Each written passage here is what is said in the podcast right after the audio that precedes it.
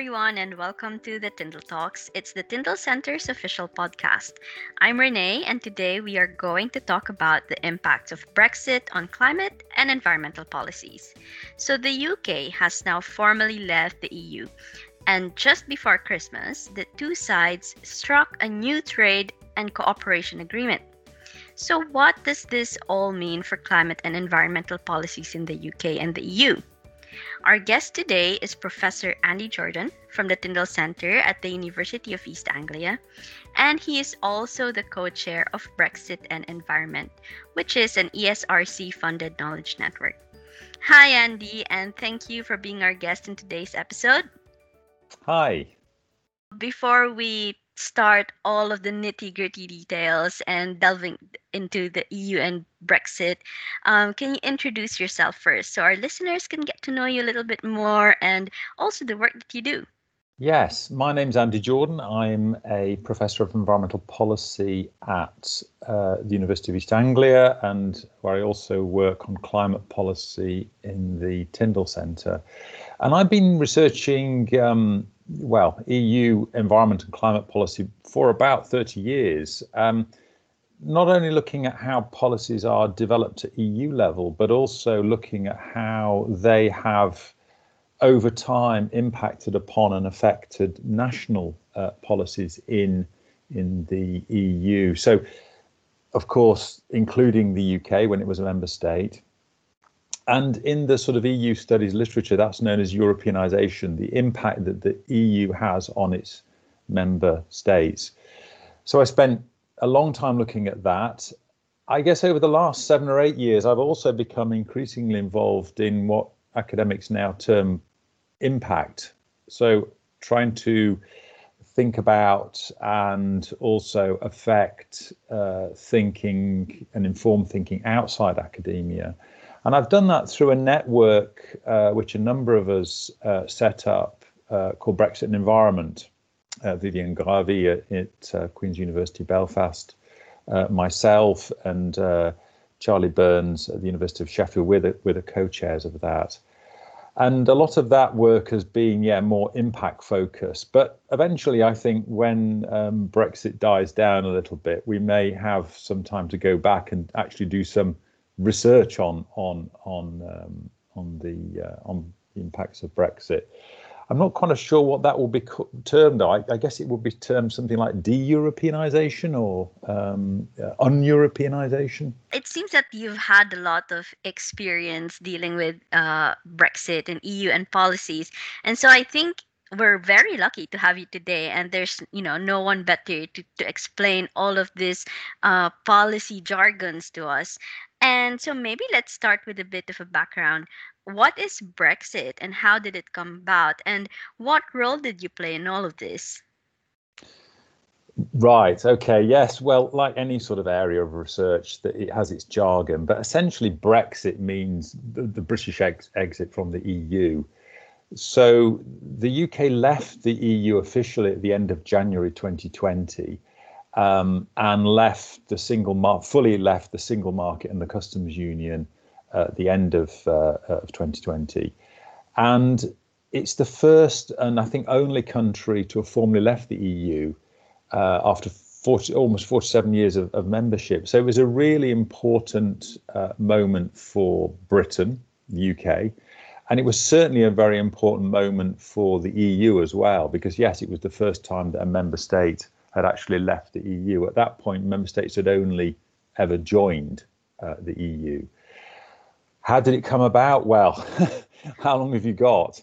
I mean, I think I think a really important uh, reference point for the debates about Brexit is is uh, a point that um, Winston Churchill made, I think, at the Tory Party conference in 1948, so just after the war, he was no longer the prime minister, of course, then. He'd lost to the Labour government. But he talked about the UK sitting within three interlock, interlocking circles. So the circle of empire, the circle of, uh, of, of the US, the relationship, the special relationship with the, with the US, and the circle um, of, of Europe.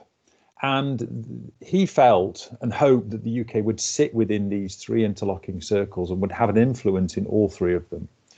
Well, unfortunately, that's not how things played out. That there was a Suez crisis in 1956, and and at that point, I think even more so than before, I think the UK government began to realise that actually these circles were not interlocking, and actually some of the circles of this circle of empire was declining really or shrinking quite rapidly.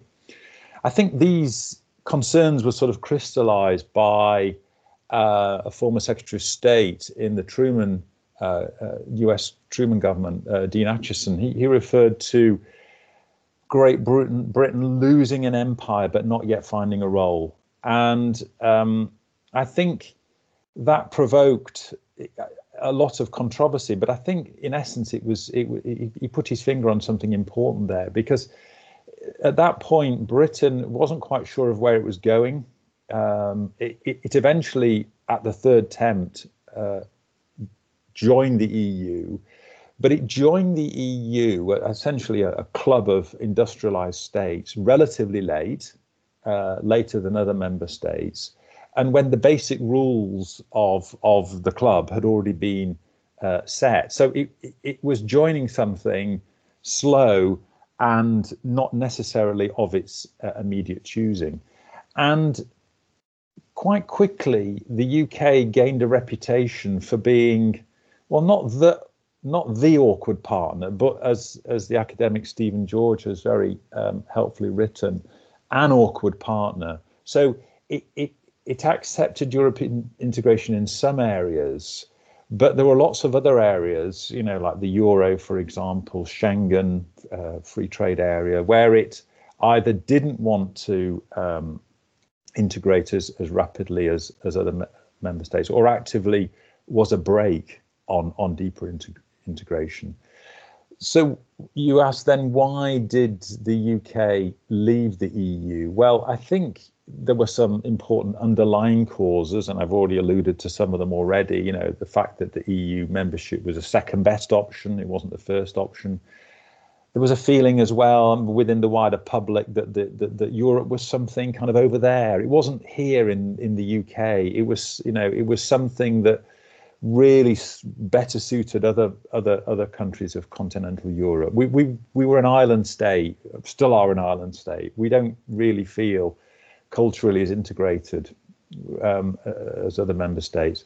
There was lots of public misunderstanding, I think, as well of of how the EU operated. You know, I think politicians, for some, you know, for obvious reasons, perhaps didn't want to. Um, uh, be clear about why the UK was entering and didn't really explain it uh, and, and, its inner workings to the to the UK population. And Eurobarometer polls that the European Commission regularly took showed that UK citizens were some of the least well informed of, of all those in the in the 28 member states. So I think there were some important underlying causes for Brexit, but I think there were also some kind of proximate causes as well. I think the financial crisis, uh, hit lots of uh, poorer sections of society. Um, leaving the EU came to be seen as a as sort of or presented as a panacea, particularly by by politicians from the sort of Brexiteer part of the Tory party. Um, UKIP was rising rapidly in in influence. Um, David Cameron at the time, I think, uh, miscalculated thought that he could win uh, um, um, a referendum. Of course, didn't, and immediately resigned after the after the referendum was an result was announced. And I think it's I think we all now realise that the Remain side also fought a relatively bad uh, campaign, focusing on economy rather than other things. Um, where does this leave environment? Well, I think the thing about environment is actually environment policy started around the same time as the UK joined the EU in 1973. So you couldn't say at that point that the UK was joining an environmental policy that was already develop, developed. It was actually joining something and part of something. And of course, it was also an awkward state on certain issues. It, it consistently blocked EU action on eco taxation, for example it didn't want the EU to get involved in sort of relatively local issues like land use planning. And it pushed very hard for what in Brussels speak is referred to as subsidiarity. So taking decisions at the lowest sort of uh, most local level. But I think it also was influential as well. It, it pushed some areas, um, environmental and climate policy areas. It was a big fan of of policy integration. You know, greening um, sectors of of of the UK of the EU economy. You know, like transport, agriculture, fisheries. It was very keen on policy uh, evaluation, uh, on better regulation. You know, ensuring that regulation was well. Uh, targeted and well focused and took account of the costs and the benefits it was a big, big fan of the European Environment Agency, so of collecting data and basing decisions on the best available data. And crucially, I think for, for, for people interested in climate policy, it's consistently been a supporter of stronger climate policies, particularly mitigation uh, policies. But I think has also acted as a um, an exponent of um, you know, strong and effective adaptation policies as well. Not necessarily EU level though. What role did I play? Well, relatively minor in, I think, in the scheme of things. But I think I was involved in the referendum process itself. Charlie Burns, um, uh, Vivian, and myself, I think, realised quite early on that um, with a referendum, this was a you know, once in a lifetime opportunity to have a discussion and a debate about the, the UK's role in the EU. And we uh, developed a, a, large systematic review, which we produced in um, in association with um, Green Alliance, a sort of the charity that helps to coordinate the environmental groups. Um, after the referendum, um, we uh, associated, we created something, uh, a network or sort of like a think tank known as um, Brexit Environment, which was associated with Greener UK. Greener UK was the big um, pan NGO uh, um, network which uh, brought together 12 of the largest uh, environmental NGOs in the UK.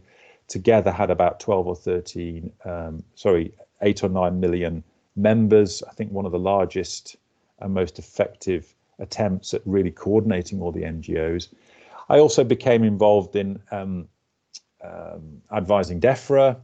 I was also part of the European Environment Agency Scientific Committee for, for four years between 2016 and 2020. So I kind of saw it from a number of different perspectives um, within government and also within as part of Parliament and also uh, from the NGO perspective as well. I think that's a really interesting uh, background and context that you gave us earlier. Like I myself didn't know that, you know, uh, jo- the UK joining the EU and and leaving, you know, sp- span back as as far back as Winston Churchill, um, and the Empire, and now leaving. Um, seems like a very very long history um, and of course the role that you played in in the referendum is also a really big uh, important I think, important role. Um, but before we start talking about specifically about the impacts of Brexit on policies, maybe also a bit of background and overview on the UK and EU's climate policies before Brexit. Uh, what were the most important policies and what did they aim to achieve? Around the time that the UK left the EU, the EU probably had somewhere between about five and 600 major kind of environmental policies, you know, add in climate policies as well and policies um, linking environment into other policy sectors. It adds up to, to a lot. Um, it also um, had, um, you know, a part, a special part of the European Commission de- formulating new policies, the uh, D- DG Environment. It had an agency or has an agency based up in Copenhagen, European Environment Agency. It is a specialist part of the European Parliament, a special committee, very influential committee dealing with environmental issues. So there was a whole kind of set of governance arrangements generating lots of policy uh, over time. I think the crucial th- thing is is that is that the policies developed at EU level had significantly co-evolved with the policies at UK level and across the other member states. I think Nigel Haigh, um, very distinguished commentator on on uh, EU environmental affairs, I think I think said, and it, I think it's always stayed with me that that by around 2000, uh, most, if not all, UK policies were being developed uh, at EU level or in association with the EU. And even in the areas where the UK retained competence, power to develop its own independent policies, those policies were in a sense framed by what what the European Union uh, was doing. It's sometimes said that 80% of of, of uh, policies of UK policies have been developed um, with the EU. I, I mean, I'm, I've never completely been sure of of the of the um, uh, how correct that actual figure is, but I think it it, it helpfully gives an indication of of where the the, the, the policy making effort uh, was being made. Now, as that policy accumulated, it it began to Europeanize the member states, uh, including the UK, even member states that had you know relatively well established, relative relatively successful, uh, and relatively well formulated policies, uh, national policies, and really what what the EU was disseminating was essentially policy. Um, it wasn't disseminating uh, a, a, sort of a, a, form of government. It doesn't require its member states to, you know, change their ministries in a certain way. Uh, it doesn't force them to set up or, you know, um, uh, dismember ministries. Essentially, what it's doing is disseminating policy, policies that s- seek to achieve certain endpoints, and it's really left to the member states to determine how to achieve those um, end endpoints. In the systematic review we did uh, just before the referendum, and which was discussed during the referendum, we looked uh, through I think 700 academic references, and essentially what we found was the following: we found that that, policy uh, in, and I'm, think, I'm talking now mainly about the UK, but but policy had led to higher standards within the UK. So um, even in areas where you know the, the, UK had been active before being a member uh, before joining the EU, so for areas like air policy, uh, water policy, so EU membership drove a lot of investment, huge investments in things like sewage treatment, the big Thames Tideway tunnel that's being built in London, for example, um, to uh, clean the Thames is significantly affected by EU legislation. You know, the development, the massive development of the offshore wind industry, in large part, I think, is down to the requirements of, of, of EU uh, legislation and the confidence that EU legislation gave investors to, to, to invest. So lots of so policy, I think, has had really significant uh, effects on the ground in all the member states and particularly um, the UK. As I said, it doesn't really affect the structure of government. You know, government has you know changed the structure of the of DEFRA, for example, over the years, but that wasn't because of what the EU was requiring.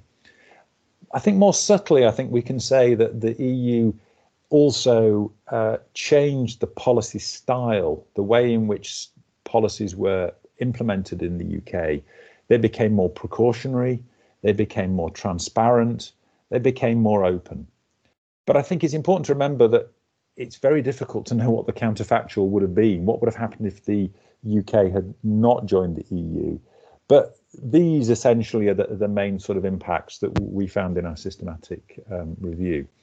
Now, why does this matter, this idea of coevolution? I think it matters because well, to quote um, former um, Director General of the WTO, Pascal Lamy, and who was also um, before that spent a lot of time in Brussels, he said that because of coevolution, um, Brexit was like removing the eggs from an omelette. It was like sort of ch- changing something back to its constituent parts. Really, obviously, rather rather difficult indeed. And I think this, I think, has proved to be a rather insightful uh, observation um, about exactly what Brexit has involved in a mature area of policymaking, like like the environment and like climate change. I think you know we've now had an idea of how much integrated the UK policies are within the EU and how, as you said, they've co-evolved. And so now that you know we've actually the UK has left the EU, what poly policy impacts was Brexit expected to produce within the UK, and have these expectations been borne out in practice, or is it still too early to tell? As I said at the beginning, the UK left the EU at the end of January 2020, but it didn't really leave, you know, the, the single market and the customs union, which essentially is the way that the EU operates, until the end of December. So we've had what six weeks of of of Brexit. A lot of the discussion about Brexit over the last well five years or so has really been about what Brexit may in future produce. What we're actually now seeing are the effects of Brexit playing out in practice? So okay. the short answer to your question is I think it's still too early to tell. The slightly longer, the slightly longer answer is well, first of all, I think certainly amongst the environmental groups uh, and the environmental sector in the UK, Brexit was not expected. Um, the environmental sector more or less aligned with Remain. Um, and uh, during the referendum, and um, but the Remain campaign itself really focused on on economic issues. Um, you know, you, you you may remember if you were in the UK, um, it was all about um, you know numbers on the side of the bus, uh, taking back control, and you know um, the tre- treasury uh, predictions of, of, of certain sort of types of impacts the Leave side did not cover the environment at all. It didn't mention it. It just focused on a small number, a small subset of issues, and environment wasn't one of them. As I remember the c- campaign itself, the referendum campaign, and I spent quite a lot of time sitting in meetings with NGOs. They were more interested in in looking at the benefits of of EU of environment of environmental benefits uh, of, of, EU membership. We did all sorts of, um, and those were laid out in the systematic review that we did, and other documents that Parliament had produced, and and also um, um, Institute for European Environmental Policy also did a very uh, large review as well. But but they weren't really interested in some of the scenarios uh, that we painted in in our report, sort of scenarios of what what might happen if there was a vote to leave, and we looked at the scenario of Norway, we looked at the scenario of a, you know free trade agreements. There was virtually no discussion of that at all, um, which which I can I can understand was probably the case. You know, they didn't want to think about losing; they would prefer to think about and campaign to win. But it meant that on the 24th of June, um, when the result came in, there was no manual, there was no blueprint, there was no guidebook, there was no route map at all for for Brexit, um, at, at, least as as it as it as it was expected to play out in the environment and climate change um, areas. So I think that the sense, more than anything within within the environmental sector, as I remember it anyway, was just one of really deep shock. You know, the, the sector had not only um, lost, it had aligned with the losing side, but didn't have a manual or blueprint for how you know policies might then begin to to play out. Um, I think it took a few months for the environmental sector to come together, and they did that very successfully. They formed Greener UK. Um, the uh, select committees in Parliament began to mobilise very rapidly. They began to uh, set up uh, inquiries to look at um, all the different areas of policy and think about how they might change as as as uh, Brexit was implemented. But two things I think began to rise up the agenda within the sector, the, the, environmental sector. First of all, was the fate of these, you know, five, 600, 700 major policies. What was going to happen to those? Were they literally going to be struck from the statute book um, and, you know, completely disappear? In which case, there will be massive policy gaps. Uh, you think if you think that by 2016, the point when the referendum result was uh, announced, that whatever 80 or 90 percent of policy was effectively EU derived. You know that was a huge, a huge. That would constitute a massive shock uh, to the policy system. But also, I think a number of us also began to point out that the policy, while the policy gaps were potentially uh, important, also were what we term governance gaps. So gaps that would appear in the governance system once the UK left the EU. So, what would happen, for example, to all the policy formulation functions that the Commission uh, had had performed since 1973? Who was going to scrutinise all the legislation and co-adopt it now that the European Parliament was going to be involved? Who was going to monitor um, and collect data on the environment now that you know the UK might be leaving the European Environment Agency. So, you know, and and and, and crucially as well, who was going to enforce uh, all of the policy? Uh, traditionally, what happens is the European Commission oversees the implementation of uh, EU policy in its member states. When implementation is perceived to be um, sub sub um, optimal, uh, a complaint can be made to the Commission. The Commission then starts what are termed infringement proceedings against particular non-compliant member states, which can eventually lead to a case before the European Court of Justice, which is the ultimate arbiter of uh, compliance with EU law, and eventually to particular member states being fined significant amounts of money for not complying with EU requirements. And so that whole system of governance I think was also uh, uppermost in the minds of, of, of, of many people, including the people that I was working with at the time within the NGO movement.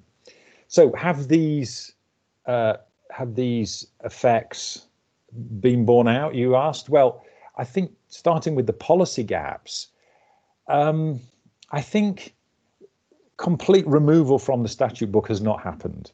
Um, I think that would have created so much investor uncertainty that it just wouldn't have been uh, a viable option. Uh, so I think rightly the government decided quite early on, the May government that was, that they would essentially copy and paste all EU legislation into national legislation so it could be retained. And in fact, there's a whole new area of E of UK environmental policy that's now called EU retained policy, and it actually constitutes the main, um, the most significant part of of national policy is this retained EU policy.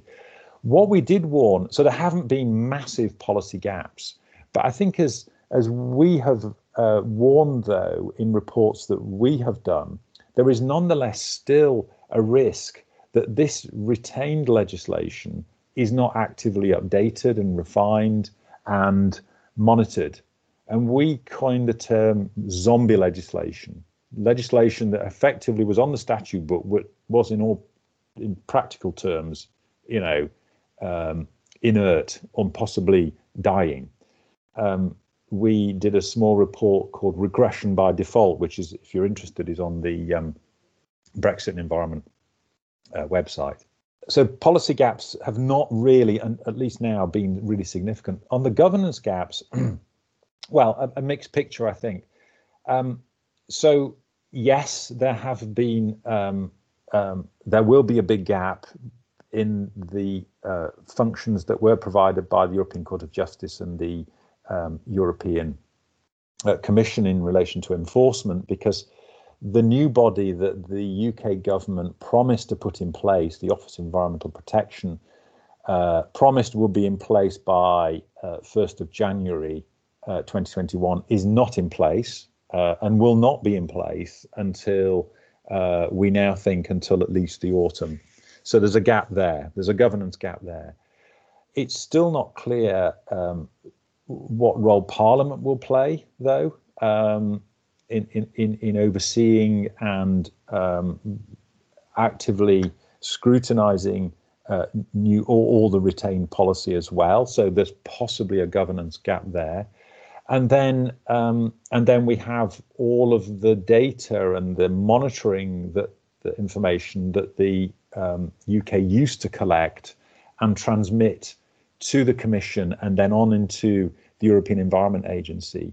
Um, that data now is not being uh, submitted. So when the European Environment Agency produces its future reports on comparative environmental performance within Europe, and, and, I'm not just, just talking about the EU because the EEA has a set of associated members as well, um, um, you know, like Iceland. Um, it it also um, will mean that there will effectively be a blank space uh, where the UK uh, used to sit. So it's going to be more difficult to actually work out whether policy uh, in the UK is is having the same um, outcomes and generating the same outcomes as it is in the other member states, and it's going to be um, more difficult to make comparative assessments of of performance. Um, I think you were right earlier when you said that you know a lot of people were quite surprised about the Brexit vote, um, and as we've seen that you know there's been not much blueprint actually laid out, and that's led to a lot of um, you know new agreements that we saw between 2016 and 2020 and as you said it's too early to tell you know what what the impacts of the policy in the policies are. But now that a new agreement has actually been struck and agreed on um, before Christmas last year, and we've officially left the EU. How will climate policies change with this new agreement that was struck? Well, again, there's a short answer and a long answer. I think the short answer is we we don't yet know. Um, but before I give you the longer answer, let me first of all say something about the uh, what in um, EU circles is known as the TCA, the Trade and Cooperation Agreement. So this was what the UK and is effectively the trade agreement that the UK and the UK struck whenever it was 24th of December, just before Christmas. It's over 1,200 pages long. You know, it's a huge, you know, like a telephone directory, uh, huge document, one of the largest ever trade agreements ever struck. But normally what trade agreements do is that they reduce frictions at the border, they facilitate trade. This is the first time that a free trade agreement has actually increased frictions at the border and effectively facilitated divergence. You know, it's it's it's it's reduced the, the, the free trade. So it's doubly difficult, therefore, to work out what effects it has had because it's not it's not a normal trade agreement it also isn't a normal trading because it has all sorts of, of non-trade aspects uh, added onto it as well. So it, it's quite difficult to tell, uh, and it's relatively early, as I said um, earlier on in the um, in the podcast, to, to to to see how things are playing out. But I think in the short term, and, and thinking specifically about climate change, I, I, don't think there is really going to be that much um, change now, why is that? Well, first of all, climate change is referred to as an essential element of the TCA. And um, alongside things like democracy and respect for the rule of law, this means that it is, you know, a foundational element of the TCA. It's off. It's actually being referred to as the most climate-focused ever uh, free trade agreement ever so if if either side defaults on um, its climate change uh, commitments in the TCA, then prima facie that would provide a uh, a case for the whole agreement being terminated. So really, really important. In the agreement as well, both sides effectively commit to the same medium to term, long term, medium to long term objectives for 2030 and, and of course for 2050 net zero. They also commit to um, both having systems of, of, of, carbon pricing in place uh, and over time to thinking about how they can align those uh, systems more um, effectively. So, one of the things that the UK could have done when it left the EU, and of course left the Euro, EU emissions trading system, was completely stopped uh, emissions trading and replaced it with a carbon tax. But it, after a lot of internal discussion within government, decided that what it would do is effectively replicate the EU uh, ETS within the UK. So we now have an EU ETS and a UK ETS. And over time, both sides have uh, agreed to look for ways of linking those uh, more um, effectively. Incidentally, that's another reason why it's difficult to um, predict the effect of the TCA because the TCA actually leaves lots of areas of unfin- unfinished business, and, and, and, and carbon pricing is indeed uh, one of them. I think what the, the, the area of climate change tells us, though, is that when the UK and the EU agree on something, as they do in climate change, actually they can achieve something really very ambitious. Uh, as I said, it's probably the most climate focused FTA ever. Um, so when they share the same objectives, then a lot can be um, achieved. I think where we will, where we're more likely to, sorry, where we are more likely to see change, though, is when we move out of the area of climate change into the broader sort of area of, of environment policy. Now, environment policy over time, EU environment policy, has essentially focused on two issues um, traded products and non traded uh, product issues. So traded products, things like you know emission reduction um, requirements for cars or vans or tractors, other things that travel across borders like waste, for example. I think generally those we're going to see less change because anybody in the UK wanting to trade with the EU will effectively have to meet those product standards um, to to import to export their goods into the EU, and vice versa. You know, a large trading um, body like the EU is not necessarily going to want to produce cars uh, to different uh, performance standards, environmental performance standards, for a relatively small market like like the the UK. So, so I think on traded products, we're likely to see less uh, divergence. Where we're likely to see more divergence, I think, I think are for things that are that, that well in in the Brussels speak are known as non-product standards, things to do with nature, the quality of water, habitats, environmental impact assessment, strategic environmental assessment, things that sort of take place behind the border. And there was a whole uh, set of um, uh, debates around this uh, during the negotiation of the TCA. Um, essentially, well, how can I put it? During the negotiation, the EU was very keen to bind the UK into similar product standards and similar non product standards. But the UK was unwilling to do that. It wanted to uh, retain its regulatory autonomy and essentially has retained its right to set non product standards in a way that it sees um, that it would like to, in a way that it sees fit, subject, of course, to certain kind of restrictions, which maybe we'll come back to um, later on, restrictions on what are called non regression. Well, it's good to know that even if um, the UK is now leaving the EU, that it seems like both parties are um, prioritizing climate change and, and the environment, as you said, in the TCA. So that's good news for all of us. Maybe let's go to the local scene uh, nationally in the UK. So, you know, the UK has four nations England, Scotland, Wales, and Northern Ireland. And how will the UK implement new policies given that, you know, we are four nations and policies need to be coordinated. So, what about devolution in the UK? What will happen to climate policy? Well, I think Brexit has already sprung many sort of surprises, and um, I, I, mean, who could have imagined that you know the, the Northern Ireland Protocol would and you know the Northern Ireland border would be such an important and almost critical part of the whole discussion about Brexit. I think it's likely to spend to spring future surprises as, as, well, and I think devolution is is really one of them, and that's why I think your question is really really um, pertinent.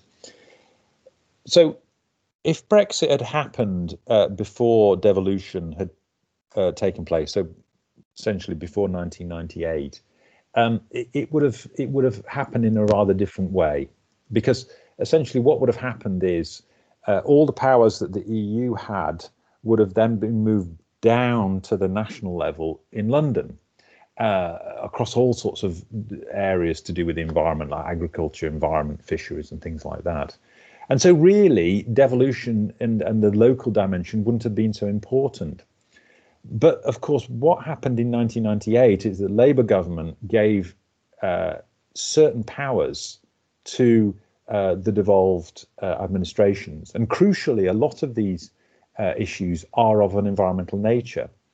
So, agriculture, for example, environment, fisheries, uh, some areas of transport are to do with environment. Um, and so, crucially, what happens now to those powers that are then moved down from the EU level? Do they sort of go to London and straight down to um, the devolved uh, nations, or are there some of them now retained by London?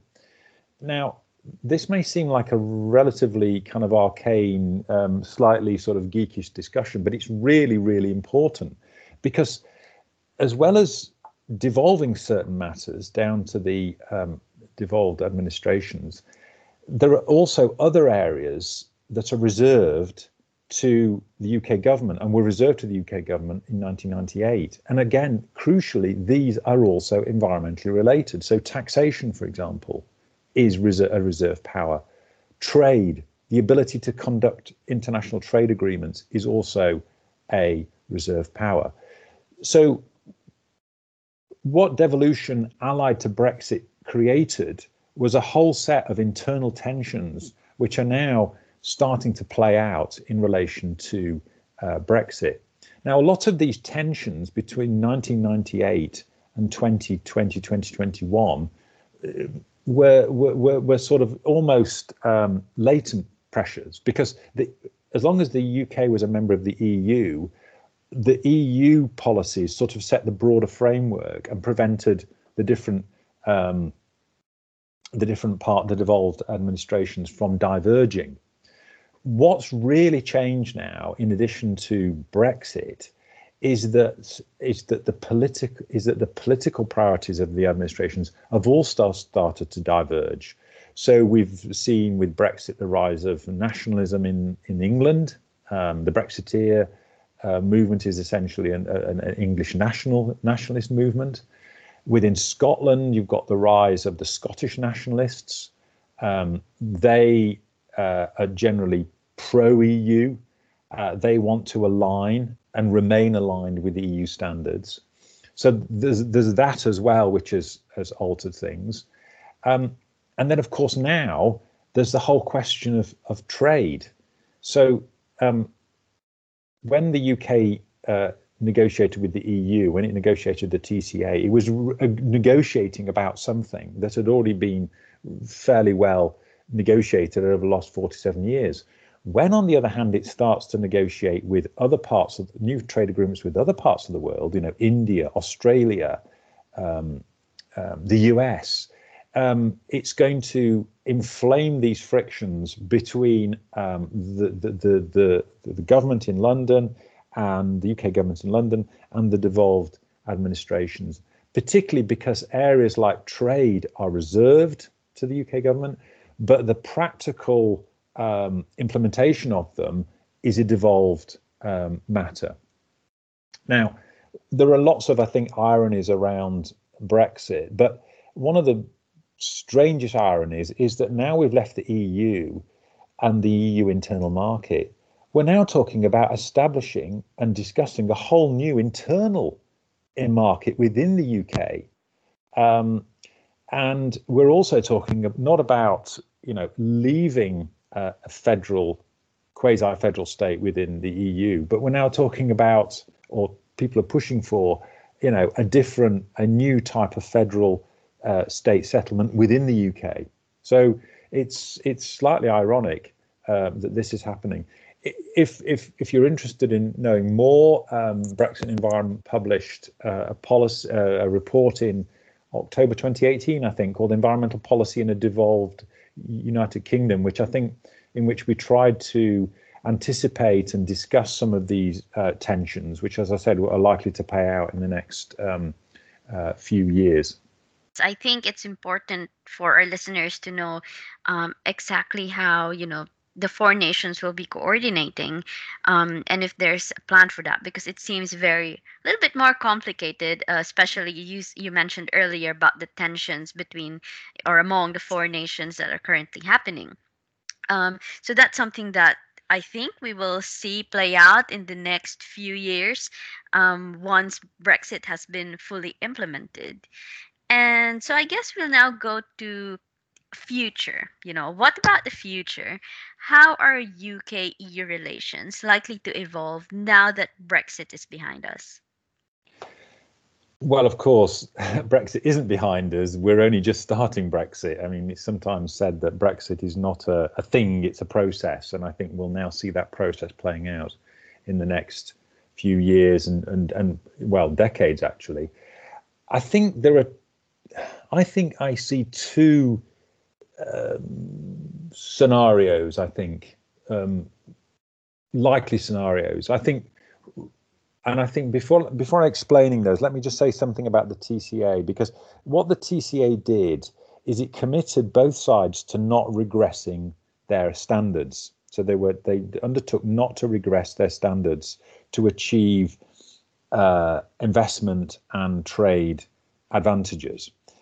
But if either side felt that the other side had regressed and or that that side wanted to progress, whereas the other side wanted to stay the same, they could um, essentially, um, the term was used was rebalancing mechanisms. That what they could have effectively done do was restrict um, access to their own um, markets uh, to account for the losses that um, that, that would um, ensue. So, for example, if the UK, if the EU suddenly wanted to tighten its uh, emission reduction standards for, for, for mitigation, you know, large combustion plants or something like that, uh, and the UK uh, didn't, um, then you know the the the, the and, and, if this was all discussed um, and and uh, agreed on within arbitration panels, then the EU would be able to, for example, um, restrict access to its market, or or perhaps um, uh, subject goods to, to certain tariffs that were moving into the internal market. So I think one possible scenario, um, which I think has been, I think, caricature, caricatured as perhaps Singapore upon Thames, is where the UK tries to d- regress um, or stay a certain level as the EU progresses and then we might see all sorts of disputes about regression. We might see some of these arbitration panels becoming much more active. You know, lots of tit for tat arguments, um, use of these of this rebalancing mechanism within the trade and cooperation agreement, leading to you know limitations on trade access. So I think that's one possible scenario. Another scenario is actually that actually nothing changes um, because um, and, and so quite a few trade experts I think have, have, have suggested this might happen because because essentially environment is a relatively popular area in the UK uh, because actually the UK was actually a supporter of relatively high standards within the EU then when Brexit uh, you know when the Brexit process started the UK might actually do exactly what it was doing all along and just continue progressing its environmental policies. I mean, if that was the case, then you know why why push for Brexit? But anyway, that's a debate for another time. My own sense is that actually the, we're more likely to have some combination of the two.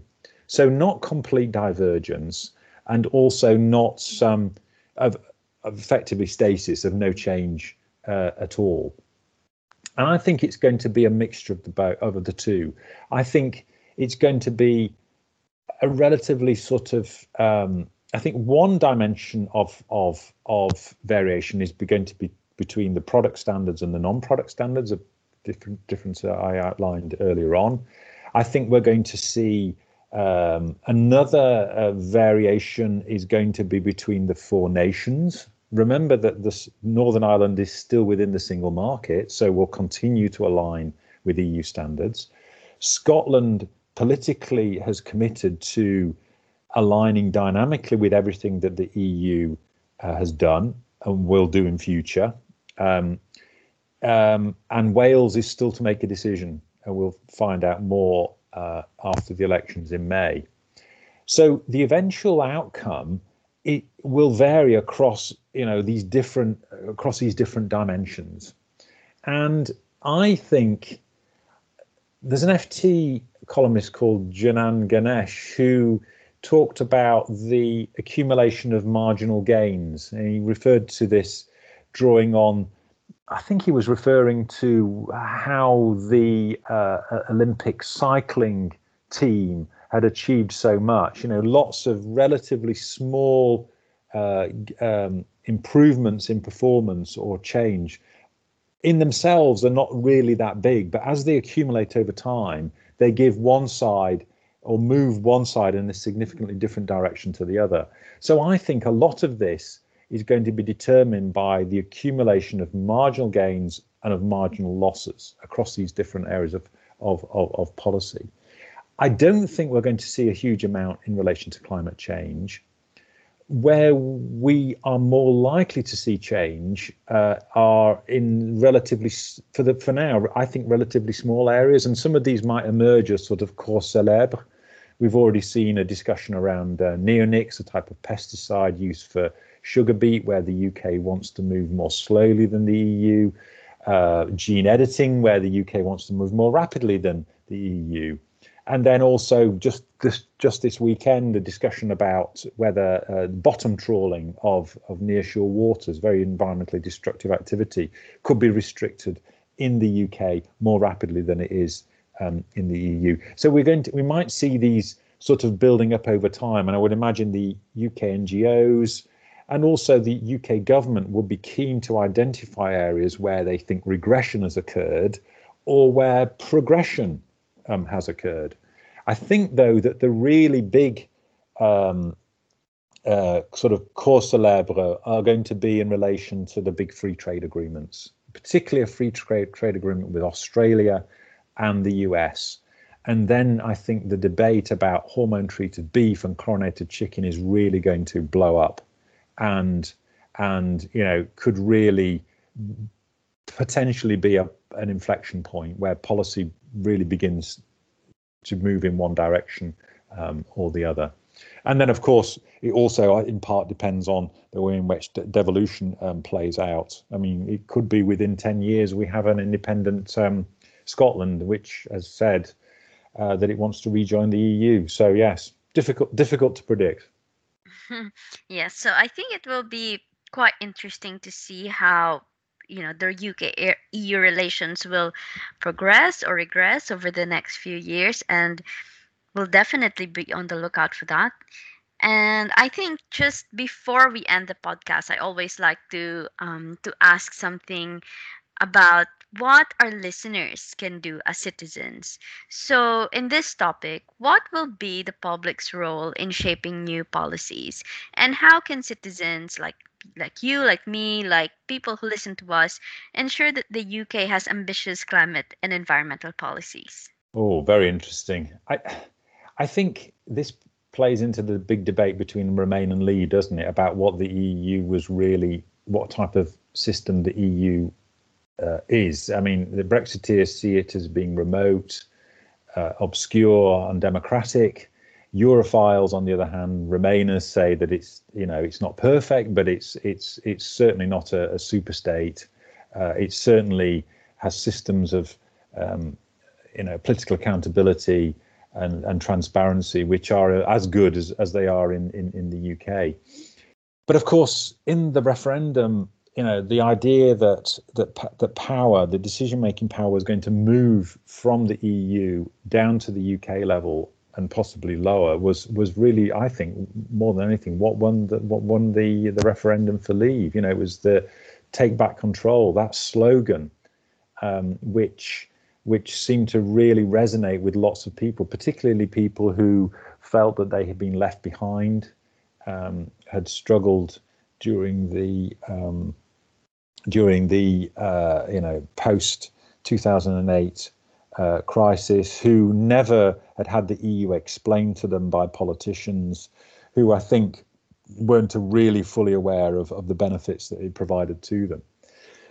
The big question now, though, is okay, so the control has come back to the UK. Where is it actually going to go to? Um, this was not a debate. This was not part of the debate during the referendum, and it's only now a debate that is actually starting to emerge within the UK. And already there are conflicts emerging in relation to where that control will go. So I think one line of conflict is between Parliament and government, and we saw that right through the long, bitter dispute about what Brexit form Brexit should take, and even whether Brexit should occur at all. Um, you can see it, for example, playing out in relation to the Office for Environmental Protection. So Parliament would like uh, greater control over, you know, setting the strategy and the budget and and the and the and the leadership of the OEP, whereas the government wants to keep those things firmly under the government's control. Uh, we've also seen it in relation to um, the uh, retention of all that EU law. The UK Parliament wanted to have that all scrutinised and wants to retain control over that to ensure that it's changed. Whereas the government would like to use secondary legislation to make changes without Parliament um, having uh, the ability to scrutinise it carefully. And of course, we have the ratification of of new free trade agreements. You know, Parliament wants to be fully involved in those things uh, and wants a veto over them if it doesn't meet climate change or other uh, essential requirements. The government essentially wants to the ability to reserve that power to itself. So there's there's a debate going on between Parliament and government. There's a debate going on between London and the devolveds. You can see that playing out within Northern Ireland uh, as well. Um, and then finally, we've got the FTAs, these, these new free trade agreements, these things which were meant to be the whole purpose for, for leaving the EU. These are the things that are going to um, um, ensure that, that, that the UK prospers outside of the EU. But, you know, if you've ever looked at a free trade agreement, they are they are hugely complicated, you know, massive, you know, huge piles of, of paper, um, every bit, if, if not more opaque than the EU, subject to far less democratic scrutiny, um, you know, heavily influenced by um, by uh, lawyers who are hired by big business and by governments to to you know carve out the best possible deal that they can find for themselves. So I think really what we find about control is is really well two things. I think first of all the environmental NGOs um, outside the EU are going to have to do a lot more fighting for environmental protection for themselves. They can't rely on the EU, the Parliament, and the Commission to help them. Uh, they've got to do. They've got to stand up themselves and fight and do more of the fighting for themselves. And I think there's also going to be um, a uh, a challenge also for DEFRA it's going to have to work a lot harder to fight its own corner in Whitehall. And just last week, the Public Accounts Committee of Parliament uh, criticised DEFRA for, for lacking clout, for, for really not really fighting hard enough and having the the uh, you know the, the the the power within Whitehall to win the really important things. I think some good things have come out of of of Brexit, though, I mean, who would have ever thought that we would be discussing the finer points of the difference between customs unions and single markets on the 10 o'clock news? It's it's another one of the ironies of of of Brexit that that actually UK citizens arguably know more about the EU outside the EU than they ever did within the EU. And I've I've seen in my own teaching that that suddenly students are a lot more interested. I mean, not just in the EU. I mean, I've even had students asking for extra lectures, and that really never ever happens. But it started to happen in relation to Brexit. But I think people are more interested in politics. At least my my students are kind of more interested in in politics. They want to know where decisions are being made, how they're being scrutinised, what effects they're being they're having, and and who's actually checking that, that, that policies are being properly implemented. And I think perhaps we, we took the, some of these things for granted when we were EU member state, an EU member state, but I, I think that's no longer the case. We've taken back control. Right, okay, what are we going to do with it? A lot of work for us to do to ensure that the UK has ambitious uh, climate policies. And I think, you know, there's lots of things, of course, that our listeners can do, like maybe join organizations to help campaign to the parliament or their local MPs and such. Um, and it's good to know that students and young people are being involved um, in this kind of talks, in this uh, politics. Um, and yes, so thank you for joining us today, Andy. I hope our listeners have gained a better understanding of how Brexit is affecting climate and environmental policies in the UK. And of course, we've also learned that Brexit is likely to be an unfolding process rather than a one off event. And of course, in which case, um, if there are more things to talk about in the future, some updates, of course, we will invite you back to give us an update for another episode. And to our yeah. Very, very, very happy to come back and, and give a part two if you want. Yes, of course. And thanks for listening to us today. And we hope to see you in our next episode of the Tyndall Talks.